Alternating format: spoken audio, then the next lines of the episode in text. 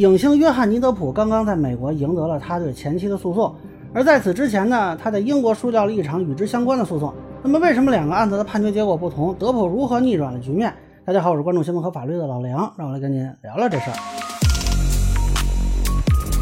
And, and you would sometimes drink whiskey in the mornings too, right? During this time period. Um, I, I, I, I, you know, I mean, isn't happy hour any time?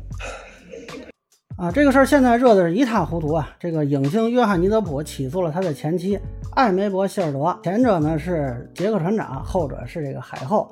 啊，现在呢，这个德普的主张获得了法官的认同，获赔一千五百万美元。他前妻呢也有一项主张获得支持，获赔两百万美元。而且呢，这个事儿还不光是钱的问题啊，涉及到两个人一直就是互相指责家暴的问题。现在可以说是德普大获全胜。啊，但是在二零二零年在英国的时候呢，这个德普也是因为被指家暴，当时起诉了《太阳报》，那次是败诉了。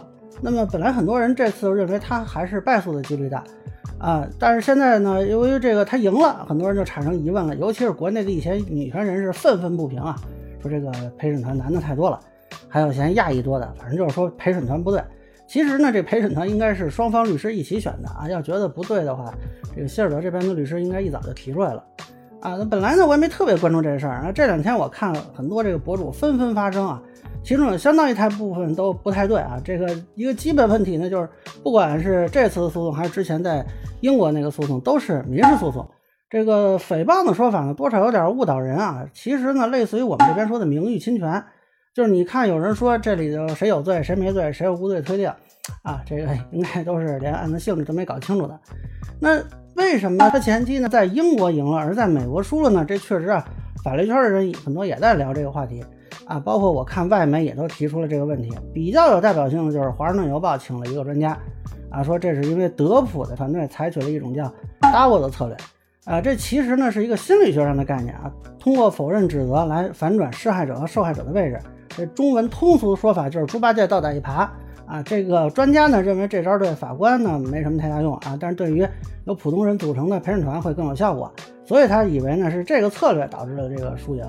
啊，他这个说法呢，我看国内的一些女权人士如获至宝啊，有的人还翻译过来专门转贴到豆瓣，觉得说的特别对啊。但是我个人看法啊，这个说法有个天然缺陷，就是预先设定了谁是猪八戒，哎，不是谁谁是受害者。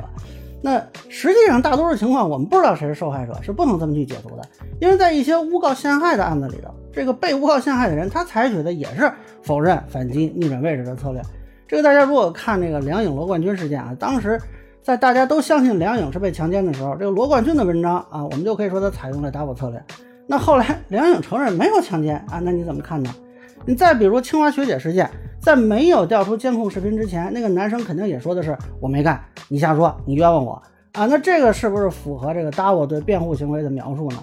实际上，这个诉讼期间吧，美国新闻周刊就有一篇文章介绍说，专家们无法就德普和希尔德谁是 Davo 策略受害者达成共识，因为这个 大家基本立场不一样。那比如有一位精神病学专家就认为希尔德是在实施 double 的策略。呃，所以《华盛顿邮报》现在请这个专家把这个问题归责于说是 double 的这个策略问题，我觉得这只能说明他本身的一种立场，也就是说白了，他一开始就把德普当猪八戒了啊。那其实不能解释诉讼上的问题，毕竟不可能说一个策略就彻底翻盘。你甭管什么策略，你证据上是要有相应的支持的。啊，那我个人看法啊，首先我们不知道谁是家暴者，或者说两个人互有家暴行为，我们没有办法判断谁是更坏的家暴者。那么这个问题呢，到法庭那边也是一样。所以呢，就要通过双方举证才能实现自己的诉求。呃，但是在英国的这个诉讼呢，并不是德普跟希尔德诉讼，而是德普跟《太阳报》诉讼。当时《太阳报》的一篇报道，管这个德普呢叫打老婆的人啊，指责这个 J.K. 罗琳不该用德普出演《神奇动物在哪里》，这是当时诉讼的起因。啊，当时《太阳报》想要获胜，证明的标准呢，其实会相对这边来讲低。